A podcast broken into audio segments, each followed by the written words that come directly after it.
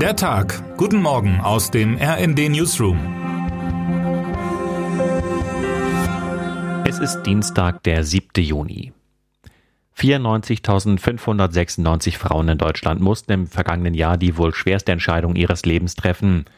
94.596 Frauen haben sich für einen Schwangerschaftsabbruch entschieden. Das hat eine Erhebung der Bundeszentrale für gesundheitliche Aufklärung ergeben.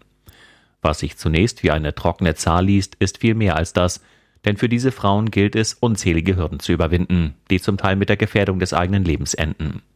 Noch immer entscheiden Regierungen darüber, ob und in welcher Form eine Abtreibung möglich ist und damit über die Körper unzähliger Frauen. Das gilt auch für Deutschland. Durch den Paragraphen 219a machen sich Ärztinnen und Ärzte strafbar, indem sie Werbung für Abtreibungen machen, zum Beispiel auf ihren Internetseiten. Betroffenen ist es damit so gut wie gar nicht möglich, sachliche Informationen einzuholen, wo sie einen Abbruch durchführen lassen können und welche unterschiedlichen Methoden es gibt. Allenfalls die Beratung in einer entsprechenden Stelle öffnet die Tür.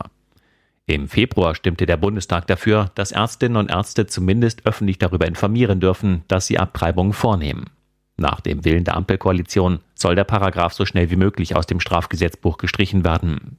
Dennoch, die Zahl der Medizinerinnen und Mediziner, bei denen eine Abtreibung möglich ist, hat sich nach Angaben des Deutschen Ärzteblattes seit 2003 halbiert. Recherchen des Zentrums Korrektiv zeigen, dass lediglich 60 Prozent aller öffentlichen Krankenhäuser mit Gynäkologie Abtreibung durchführen und manche auch nur aus medizinischen Gründen. Wer nun glaubt, dass die Bedingungen hierzulande schlecht sind, dem dürfte beim Blick in die USA Angst und Bange werden. Im drittgrößten Land der Erde droht noch in diesem Monat ein Sprung zurück in das vergangene Jahrhundert, fernab von legitimen Frauenrechten, Gleichberechtigung und Selbstbestimmung. Denn der mehrheitlich rechtskonservative Supreme Court wird das Recht auf Abtreibung bis zur 24. Schwangerschaftswoche allem Anschein nach kippen. Ein Urteil, das im Jahr 1973 mit dem Fall Roe gegen Wade hart errungen wurde. In 28 Bundesstaaten tritt in diesem Fall automatisch ein strenges Verbot in Kraft, selbst nach einer Vergewaltigung. Schwangere, die sich nach einem möglichen Urteil trotzdem für einen Abbruch entscheiden, droht mancherorts die Höchststrafe. In Louisiana würden sie gar zu Mörderinnen gemacht werden, wonach die Todesstrafe droht, wie unser US-Korrespondent Karl Dömens in seinem großen Report berichtet. Darin erzählt Dömens auch die Geschichte der heute 71-jährigen Angela Fremont, die im Alter von 18 Jahren ungewollt schwanger wurde, als 1969 Abtreibungen noch weitestgehend verboten waren. Nachdem sie von einem Arzt als Hure beschimpft worden war, landete sie bei einer illegalen Hebamme.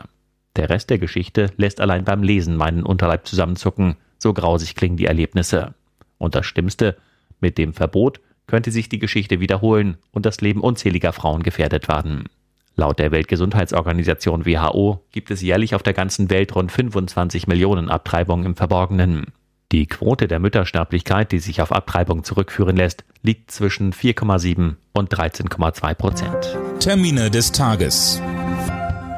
Bundeskanzler Olaf Scholz reist heute nach Litauen an die NATO-Ostflanke. Bundesinnenministerin Nancy Faeser stellt um 11 Uhr den Verfassungsschutzbericht 2021 vor. Neuer Trainer für Schalke 04. Um 14 Uhr gibt der Club bekannt, mit wem es zurück in die erste Bundesliga geht. Einheitliche Ladekabel für alle. Die EU-Staaten und das Europaparlament könnten sich heute einheitlich für ein USB-C-Kabel entscheiden. Was heute wichtig wird. Vor der Partie gegen England will die deutsche Fußballnationalmannschaft auf die Knie gehen, um sich mit dem Team zu solidarisieren. Das kündigte Mittelfeldspieler Ilkay Gündoğan vor dem Duell in München an. Wir haben in der Mannschaft darüber gesprochen. Niemand hat etwas dagegen, sagte Gündoğan. Hintergrund vor der 0 1 Niederlage der Three Lions gegen Ungarn gab es Buhrufe aus dem Publikum, da das englische Team sich wie üblich auf den Boden kniete, um sich für die Black Lives Matter Bewegung und gegen Rassismus einzusetzen. Und damit wünschen wir Ihnen einen guten Start in den Tag. Text Chantal Ranke, am Mikrofon Tom Husse und Sönke Röhling. Mit rnd.de, der Webseite des Redaktionsnetzwerks Deutschland, halten wir Sie durchgehend auf dem neuesten Stand.